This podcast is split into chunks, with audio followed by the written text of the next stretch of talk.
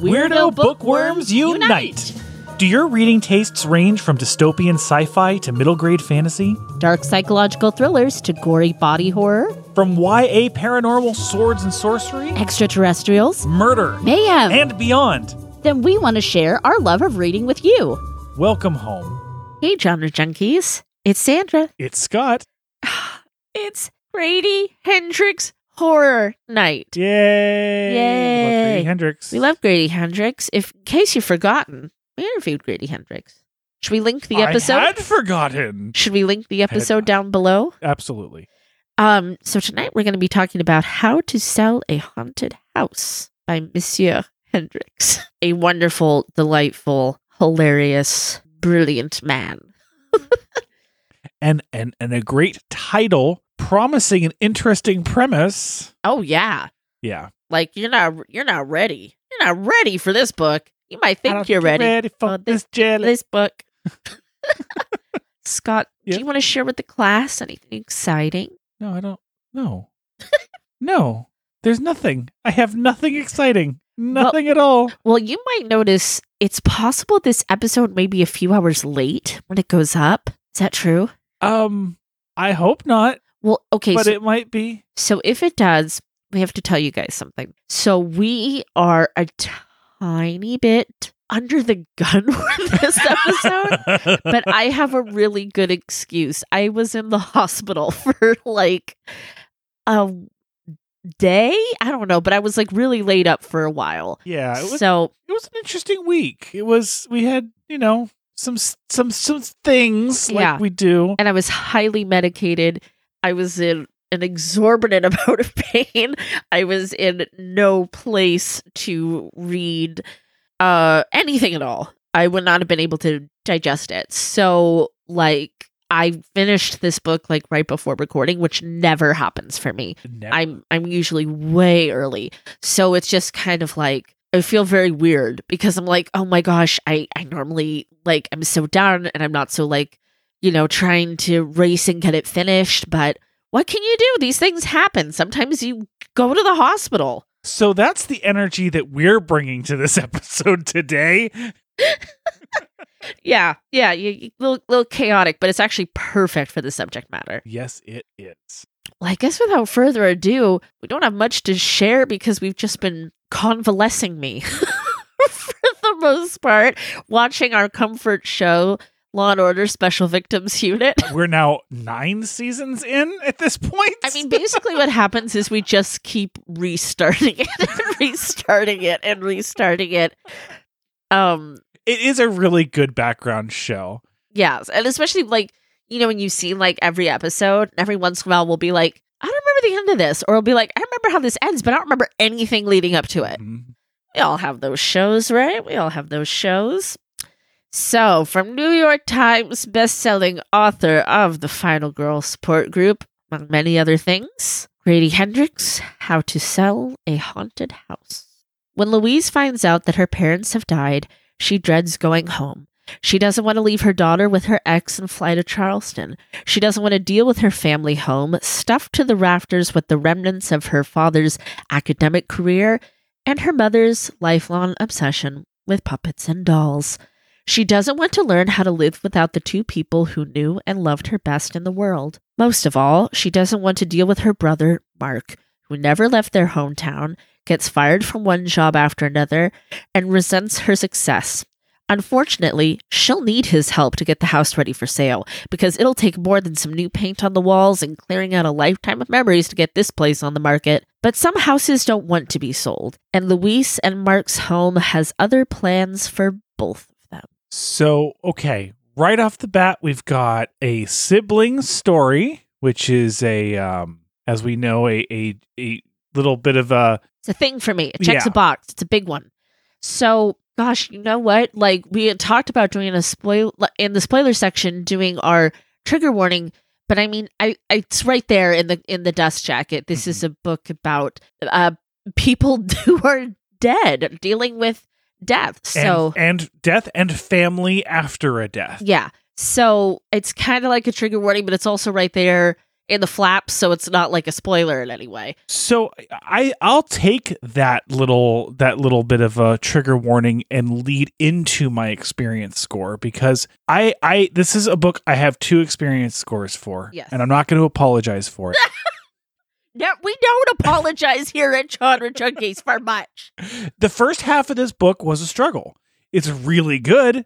I was really enjoying it, but it was a struggle because um, a lot of it was a little real for me, a little bit realer than uh, than I was, you know, necessarily prepared for. And Sandra, who started the book before me, was wonderful and and did notice that there were some potential triggers for me and, and let me know first. Um, I decided that, you know, I'd be okay with it, and I was. Um, but it's hard because it it handles a lot of stuff like that that can be real, real if that is fresh for you. That said, I still really enjoyed it. And once I kind of got my head around that, and I kind of like got past that and just like really settled down into it, it became an absolute page turner for me. And ultimately, that's my score. I I, I couldn't put it down by the end.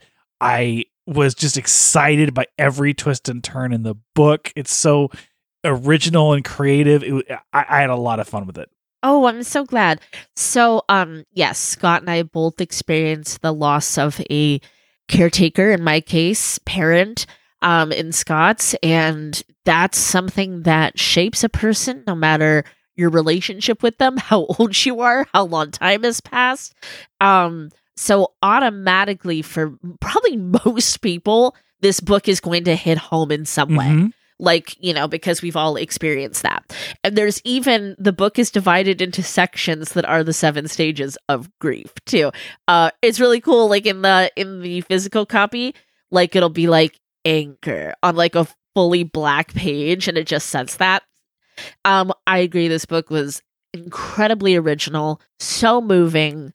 Um, I cried a couple of times, but more than I cried, I laughed uproariously, and I snickered, and I did all the giggles. Um, this book is an absolute obsession and will be a front runner for Book of the Year for me. No mm. doubt. No doubt. I want everyone I know to read this book.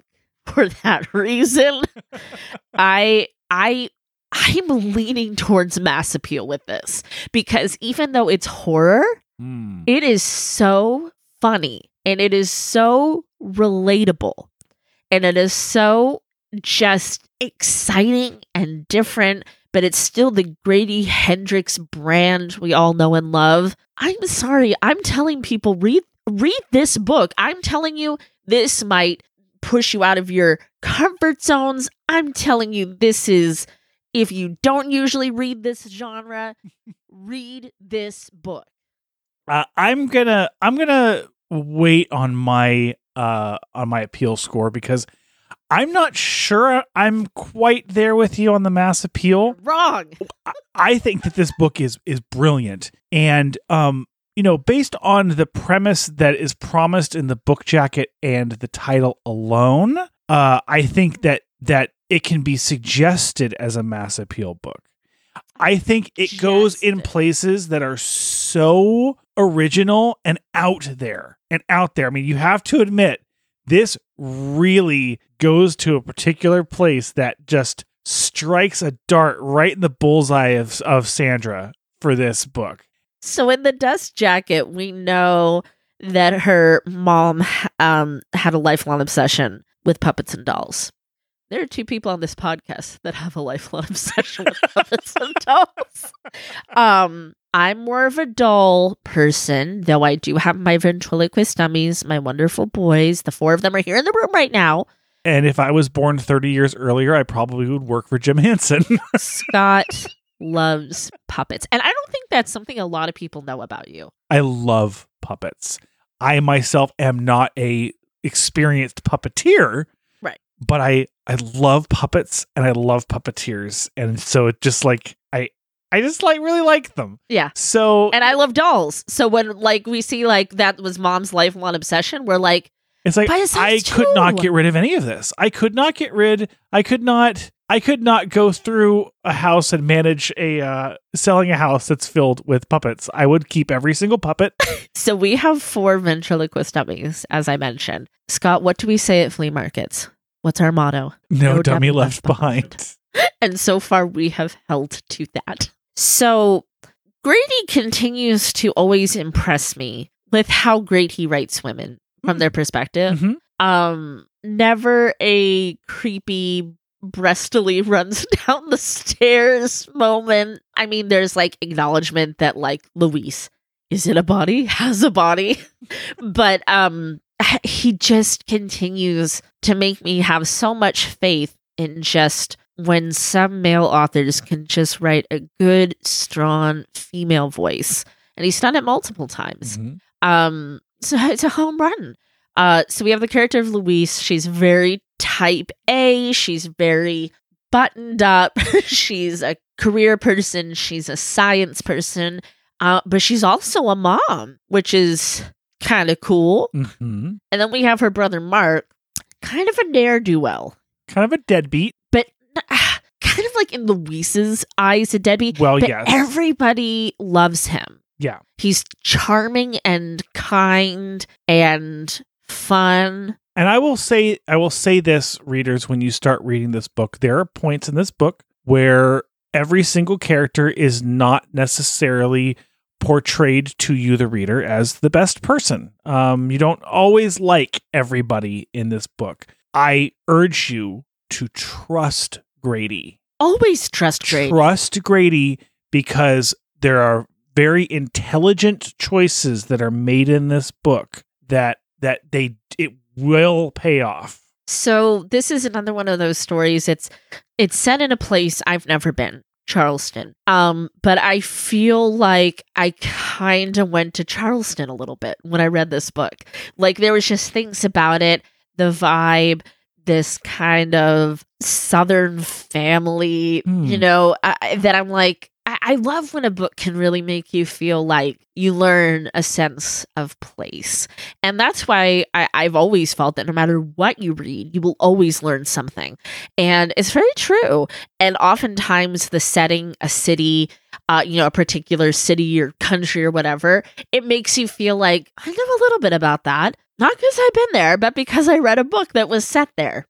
And I find his his Southern characters to be so charming. One of the things I actually appreciated about the book uh, is kind of in the opposite direction as well. Is, you know, the house is, is described, but it's not described excessively. And I like that, and I'll yeah. tell you why. I pictured my grandma's house. Oh, see? And there's a, there are so many similarities, you know, as far as like the backyard and, you know, the the dining room. And yeah, the... You know, there's there's aspects of it that don't quite fit in, but my yeah. my mind was able to to mold around it because of just it was described just the right amount to explain what was happening without yeah. you know without making it very specific. And not much of the book is set in San Francisco, but Luis actually lives in San Francisco. And that's always fun for us because Which, that's our neck of the woods. Yes. Yeah. So it's always fun, like, ah, oh my God, it's us. There we are. Although I don't I don't I don't know how she has an apartment in San Francisco. She's a product alone. designer. I mean, she yeah, she's got a good job, but man. She she got in at the right time, I guess. She does talk about how expensive her daughter's school is, which tracks. It does, actually. um. So I don't want you to be worried if you're thinking, where's the gore in this book? Oh, it's there. Oh, it's there. There's gore. Mm-hmm. There's some creepy shit. There's some cringy gore. Like, this is like, I winced. Like, not yeah. cringe in a bad way, but like, like you literally like wince, cringe, pull away from the page because you're like, ow, ow, ow, ow, ow. There are two moments in particular that I can think of where Grady uh, just luxuriates in the in the gore. And one of them is a Scott phobia. Uh-huh. So you will learn something about Scott if you if you didn't know this particular phobia. Yeah. You will. You and will. If you do know, there's your trigger warning. I don't know what it could be. No, couldn't possibly.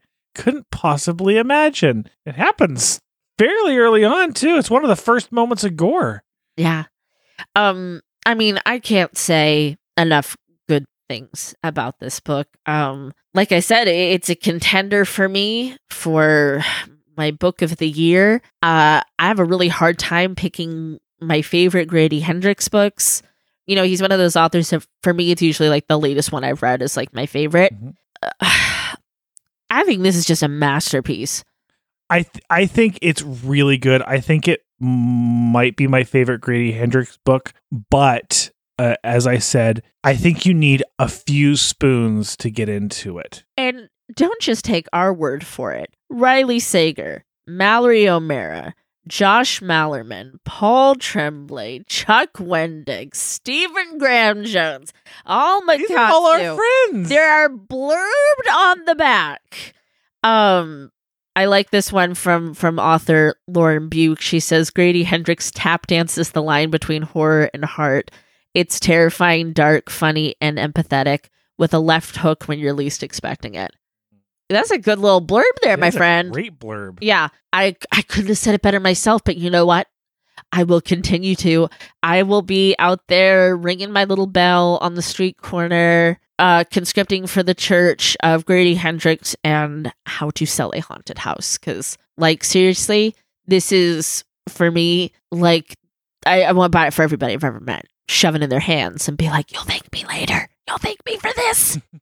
And you know that that's no hollow threat when we say that. No, we have bought massive quantities of some books before in the past. So I really want to go into spoilers, but we can't do that in the non-spoiler section. No, we got to move. So we kind of gave you your trigger, so we're going to just get right into it in the spoiler section. If you haven't read this book, do yourself a favor and check it out. And if you have, we'll come s- with us. Hey, Bookworm Buddy, don't forget, subscribe, rate, and review. And while you're at it, find us on Instagram at Genre Junkies. Pumpkin here, pumpkin here. Everybody laugh, everybody cheer. No more bath time, no more rules, no more teachers, no more schools. It's time to sing and dance all day. Pumpkin's here to play and play and play and play and play and play and play. It's like he was in the room. Oh, uh, uh, wow. What was that? I don't. Have, you have a great pumpkin voice. I, I, I, yeah. I, I love Pumpkin. I, I love Pumpkin. I couldn't talk about it. He's a character. I did not expect this book to be a, I, I don't want to, I don't, I don't want to say like a child's play, right? Because it's so unique, but I didn't expect I was expecting a haunted house. You know what I mean? Like, yes. Ghosties and, and you know, paranormal stuff and maybe, and, you know, of course, some humor and things like that. But but no, it's one ghost. A possessed that, yeah. puppet spirit thing? Well, I mean, more complicated than that. But what a great, what a great twist. And Pumpkin is kind of clown adjacent, yeah, which is a problem for me, um, because I'm I don't I don't cotton on to the clowns very well. Um, so Pumpkin is this awful little and he, he just he hurts people, he kills people. However, I always thought he was so much fun, and I was always just so happy to see him. And then when you get to see his heart, this was the first time I cried, is when he's looking for Nancy. Mm-hmm. And she promised she'd never leave him alone. Oh, I cried. And I was like, oh, how dare you? Oh, how dare you, you little bastard. It's not fair to have such an evil little little demon puppet and then give it, uh, and, and make you feel for it. Well, you know what? Life's not fair. Pumpkin even talks about that in the book.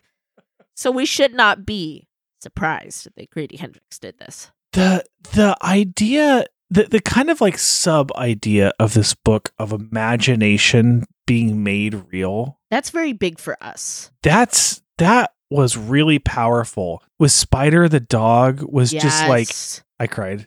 I will say I oh, cried. I actually I cried when he turned good. That's what I mean. Oh yeah, oh, yeah. yeah, yeah. I when he turned good and he's like, he's a good boy, and yeah. like, oh my god, yeah. Uh, and and her her her stuffies. Her oh, first I cried. friends. I cried when she gave him to Poppy, and they were hiding under the bed because they couldn't hurt her. I cried. Shut e- the. F- Uh, I know. I cried every time. I cried every time they were in the book when she yeah. first talked about them, and that they, you know, turned their back on her and were on the shelf and never talked to her again. And then, yeah, when they were huddled under the bed because they didn't want to be in this big giant puppet golem. amalgam, the puppet golem. Oh my god! Which puppet golem? What a gr- and the way he described it with like the like the like the little nubbin of a head because. Like I know exactly what he was talking about. Like yes. again, he, Grady knows exactly when to describe what you are seeing. It was so detailed and and exact. Mm. So, oh yeah. Oh, I mean, so that's just like, like I said, imagination and toys and inner child and, you know, kind of being forever young at heart is a very big thing with with Scott and I. Like the genre junkies, that's like that's us. Like in, in real life, mm-hmm. we also personify everything. everything. So like there was so much that was like tick, tick, tick, tick, tick, tick, tick, like a little ticker tape of all the things for us.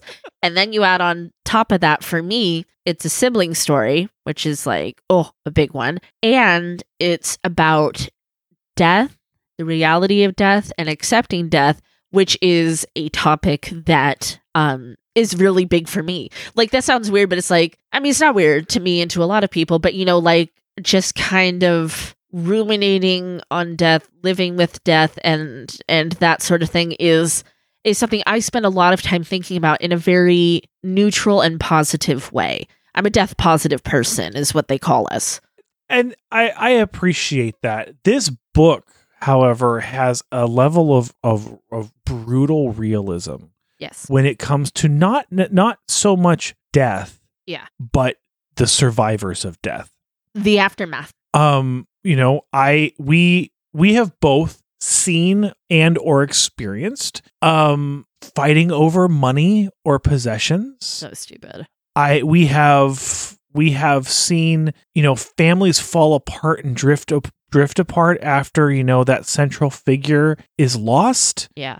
Um. And we've seen siblings who fight, yeah, who they shouldn't, because I mean, not all siblings get along, and you know, family is who you choose and all that stuff. But you there's might a, have shitty siblings, but but you you might have shitty siblings. Let's just choose others. Yeah. Um. But he, you know, I talked in the earlier part um about things paying off.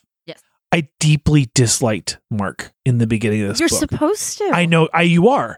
And then I deeply disliked Luis. Oh. And but the problem is, is that I deeply disliked Luis and I deeply disliked Mark. I, there was a point in this book where I was really unhappy with both of them. Mm-hmm. I, you know, Mark was just like argumentative no matter what. Yes. And Luis was... had no grace whatsoever towards Mark. Yes. I, I was like, there was a point, and this was my lowest of lows in this book, was was when I'm like, I don't like either of them. Why why am I fol- why am I still following what they're doing? And, you know, they start to to to, you know, grow together, and they start to have that sibling bond of we're the only two people on this planet who can really understand what we went through. And just to have it all get thrown away again mm-hmm. was really hard. Yeah, they go back into kind of a little bit of an abyss there. Yeah. Yeah.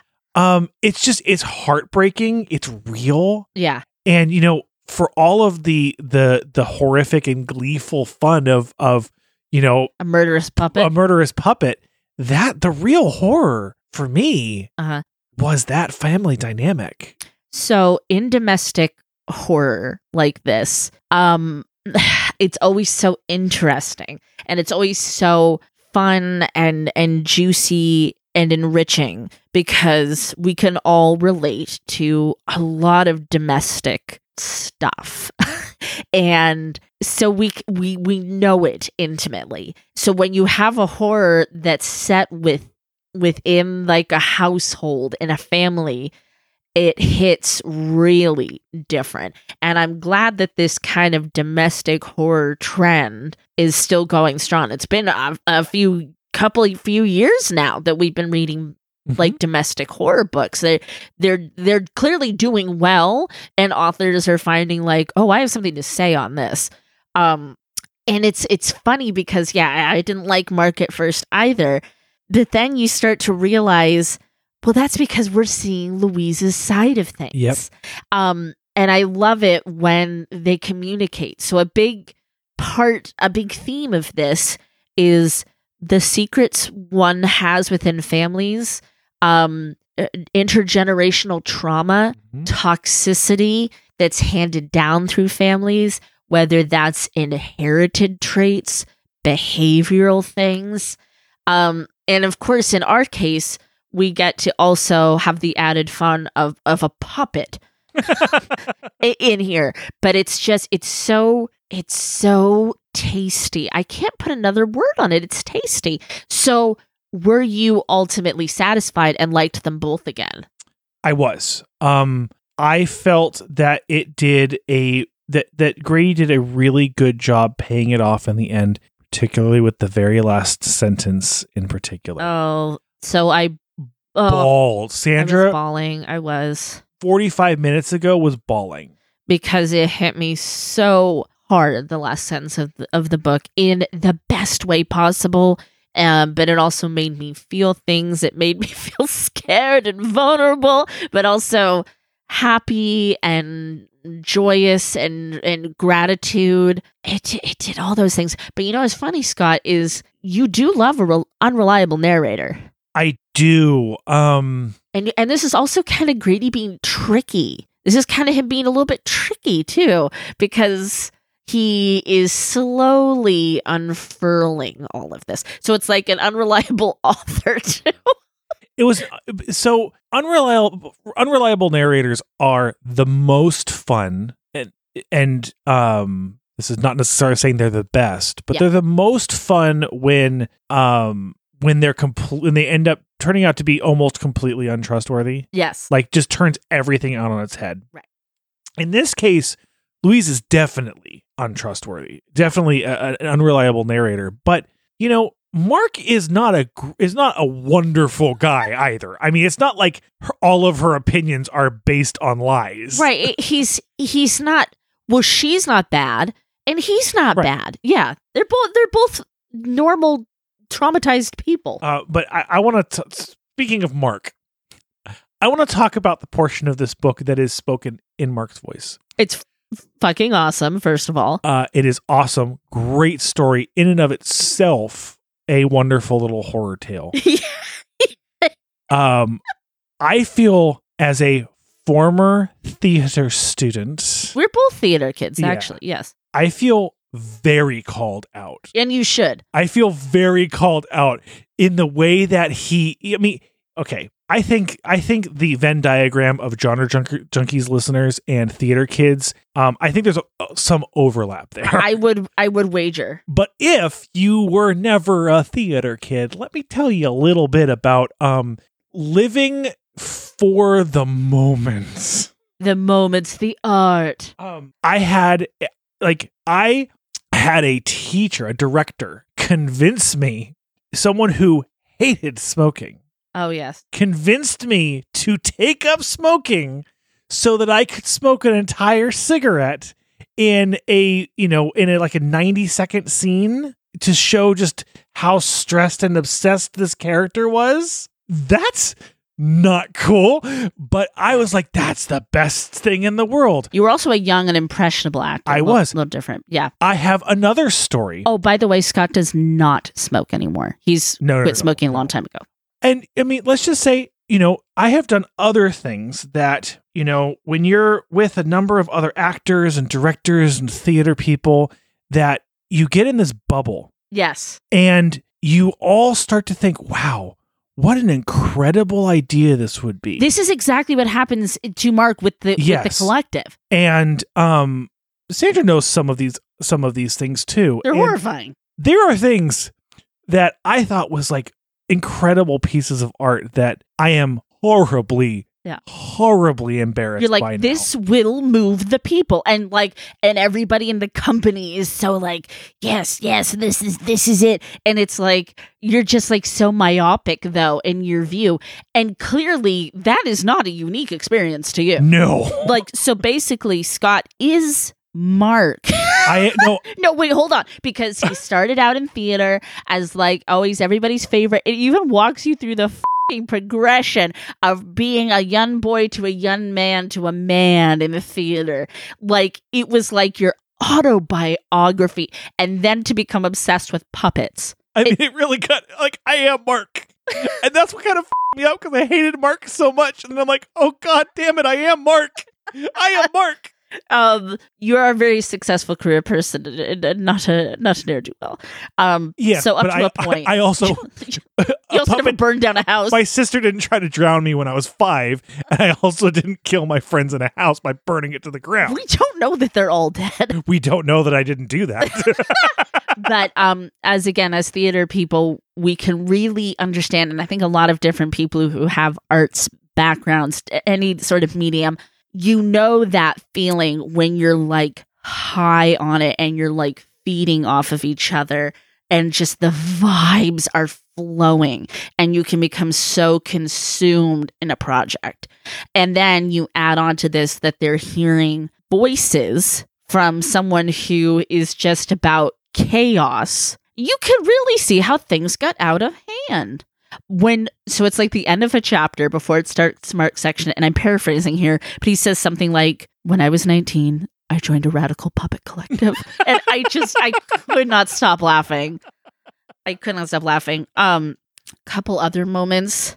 Like this is one of those books, again, I could not save all of the things that made me laugh because I was laughing every few pages, if if not more. Um When they get to, when they get to the Waffle House, Mark was cleaner, but he looked like exactly the type of guy who'd go to a Waffle House at three in the morning after shooting a haunted puppet. And then where we meet Barb, who um, cleanses dolls and puppets. Oh, Barb, my- Barb, I love Barb, Barb fucking Owen. Barb is the best. Barb's calling is to keep them out of innocent hands. On long weekends and federal holidays, we spiritually deactivate them. Why did he have to put that? He didn't have to put that. That just makes it funnier. Um, so I love how, how they basically they basically are the reason that that industry exists. Yes. And we all know about buying haunted dolls and puppets and haunted shit on eBay. So this is perfect that it's like, oh, that's where they go. Mm. That's where they go. Um, yeah, I could definitely see myself becoming Barb. Oh, yeah. Like, I'm three degrees removed from that. I also really, I really love when Barb figures out that it's a ghost. And she's like, and it's like here they she's are. She's like disappointed. They're, they're, well, no, I mean, they're, she's disappointed. She's mad. In, she's mad at the others because, like, and they're like, there's no such thing as ghosts. Like, you believe in demons. Yeah. And she's like arguing like the biblical facts of it is, is the anti, and it's like, it's like, oh my god, aren't we aren't we past the like the unbelievable at this point? Scott and I also have talked about how much we love the trope of in a book when a character's going through some shit and they just lay it out to somebody for help and they're like, yep, uh-huh, mm-hmm. Okay, let's go. Cool, let's go. Yeah, because like that is how I would be with the pretty much any supernatural thing somebody presented to me. But it's also just like, it's so fun and such a twist on the trope instead of having to go on and on and on for too long of trying to convince somebody of something. It's like, shit, okay, we're doing this. And it's, it's so fun in books when people, it's like theater. Yes. And well, that's one of the, that's one of the nice little twists on that as well, is that Louise, for the first part of the book, she's the one who's not listening. But but she knows in her mind that it's real. She knows that it's real, but imagine being on the other side. Like, just imagine for a moment Mark being the main character talking to Louise, and she is doing the classic, oh, that's crazy, that could never happen, that's not real, you have to be an adult, and just going, oh, why won't anyone just listen to him? And in hindsight, you're like, why didn't she just listen to him? Where Mark is the one who's who she tells him this crazy story, and he goes, okay. And then they take it to they take it to the family, and they're like, Okay. Okay. Yep. Yep. We got this. Yeah. Um, so this is a fun little peek behind the curtain for Genre Junkies fans. There's a little bit of a theme in here about what is real and what makes something real. And we've touched on that because you and I love themes of imagination and what is reality and what is real. And you make things come alive, um, almost like egregore sort of style. There's much discussion of the Velveteen Rabbit in this book. We had a reading from the Velveteen Rabbit in our wedding vows, in our ceremony. We did. Did that kind of like make, what did that make you feel? How did you feel? It made me kind of sad that she didn't like it, but I also, uh, the way that she s- described why she didn't like it, I'm like, wow, that's actually, hmm, that's kind of sad, actually. And then I, it kind of comes full circle. Oh, it does. Yeah. But she does have a good point. What the fuck is a skin horse? We've never liked that. Uh, what is a skin horse? That's disgusting. That's perverse. What is a skin horse? But no, I felt, you know, this is, you know, I, It's this is not an exclusive thing to Sandra and I. This is a this is a universal feeling, probably amongst millennials in particular, of, you know, our stuffies and our families and our parents. And there's the joke that all the movies today are about, you know, parents apologizing and all that. Well, know? I wonder why. Uh, but Grady really was able to capture some very primal memories and feelings that I think part of my struggle with it was I haven't I haven't really met them at, at you know, face to face in a while. Yeah. And so it brought up a lot of things that I was not uh, accustomed to looking at face to face. At this point in our lives, I'm more therapized than you. I've eclipsed you. I think I think you may have. I think you actually may have.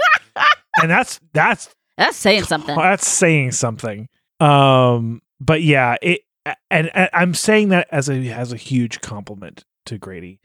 Um, there's two things that we haven't discussed that Let's, we I can't get believe we've it. waited this long to we talk about. We better get to it. One, yeah, my big phobia. No, it's uh, it's eye it's eyeballs. It's eye trauma. Eye trauma is big for me, and um, I'm sorry. The description, not just of putting the needle in the eye, n- not just the description of leakage. Going to pull the needle out of the leakage. eye, the leakage, the way that she's describing her her eyelids are closing on it, the way that she's describing that it's like being sucked into her eye and she's grabbing it right before it goes all the way in. I, I mean, did you he, throw up? Did you actually throw up? I I was sweating. I was sweating. I was legitimately sweating. It was rough. That's a great compliment and for like, a horror writer. And the way that she was, she was handling it at at um the Waffle at House? the Waffle House. Which, okay, by the way, no, great. We need to go to a Waffle House. There seems to be a whole cultural joke around Waffle Houses that I just I I I understand. Yeah. But I don't really understand. Do, I don't think we have like a lot of like that sort of Waffle House. No, we have IHOP. but but I but I digress. The way that she's like, I'm blind. I'm never gonna see again. I'm blind. I can't see. I like it was you. That's it. Me though. Yeah. Like you could be at the other side and say like, really, it Scott, looks fine. It looks fine. It looks fine. You're gonna be fine. People get injections in their eye all the time. Like, I, nope, I'm never opening this eye again. I'm blind. I'm dead. Um, did it make you feel a little better that the eye was in fact fine? No, because I because if I was if I was Louise, I would still have to live with that. Yeah. Like, I will never, I will never, never get I uh. Uh, LASIK. La- LASIK. Never. Yeah. I definitely, I know I could benefit from it. Uh, my eyesight's not bad enough. It's it's fine. But I will never get it. Yeah. Because I, you ain't getting near my eye. The little puff of air thing that they do at the optometrist yes. is the worst. is the worst. I can't handle it. Okay. The second thing, and we all know what this one is. Go ahead. The table, the, the table saw. She just cuts that shit off. Holy f- I love when the doctor's like, oh, it's a nice clean cut though, and she almost says thank you. um wow that yeah. was pages pages take... Of a moment that you know took probably two seconds. Yeah. But, I mean, this is like, this is a, this is a, a defining moment in both of their lives. It's so Something good. that will be remembered uh, till their deathbeds. To be fair, Mark's kind of a big baby about it. Mark is an asshole about it. He's an asshole about it. I mean, okay, we've both come to the, we've go, come to the same place here. Um, okay, this crazy stuff is real. Pupkin is is is a is a demonic puppet, and uh, it, it and he is trying to kill the both of them.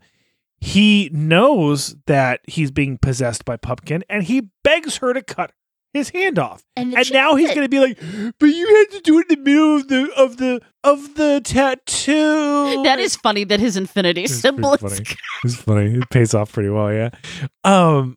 It's just like he that you know that's that's their their their their uh, that's their abyss moment. Yeah. But it's it really kind of like, d- dude. Um.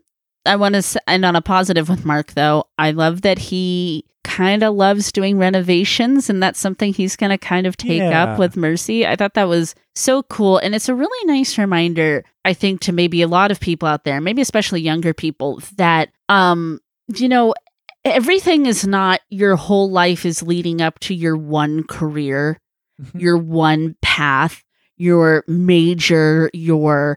whatever that you were working towards, and that's your end all be all of your life. And Mark proves that in a couple of ways. First of all, he he talks about like how he thought he wanted it so much with theater, and then he, he doesn't.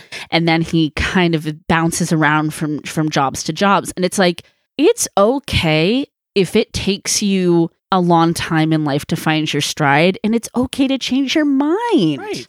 And everybody's not Louise. And sometimes you have to find You have to find what you like in what you do. Sometimes you have to add what you like into what you do. I mean, yeah. Like I said, I I actually have a lot of similar, uh, like a lot of similarities to Mark. An uncomfortable amount of similarities to Mark. Your relationships skills are highly more evolved. They are. Yes. Um. Although I probably I probably would be an asshole if I had if I grew up with a sister. You know, let's be honest. Especially when they tried to drown you. That yeah. One time. Um. But at the same time, like, you know, yeah, I have kind of a, you know, on paper, a very corporate kind of job, right? But I bring a lot of creativity into it. That's how I find satisfaction in it, you know? Oh, absolutely. And the creativity happens to be creating new spreadsheets every other week. But, yeah. you know, that's my that's my, that's my fun, if and you will. And sometimes a job is just something that allows you to live in our unfortunately capitalistic society so that you can then do the things you love. Like this. Like this. Um, and then... Lastly, to wrap it around too, to, and on a positive note, I love the way Freddy slash Pupkin is um, crossed over. Yeah. I thought it was beautiful. I thought it was perfect. I thought it was just the right amount of sweetness without being saccharine, mm-hmm. but it stayed true to his defiant little character that he's like, yeah, I'll go see. I, I, I don't believe you that it's there, but I'll yeah. go look for it. But then he's a little scared and nervous too. It just made it all very real, very believable. It was beautiful, beautiful. And I hope Nancy is there. They're there. She, he's going to find everybody. Because at the end of Pumpkin Stories, he always does. All right, guys. Thank you so much for joining us. Um, obviously, this book... Oh, five, five puppets. Five, five puppets, puppets out of five. out of five. Five severed hands out of five.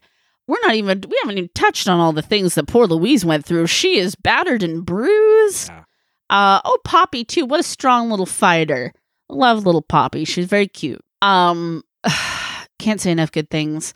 Thank you, Grady Hendrix, for writing this kick-ass book, as you are wont to do. Thank you, Scott. Thank you, Sandra. Please keep reading past your bedtime.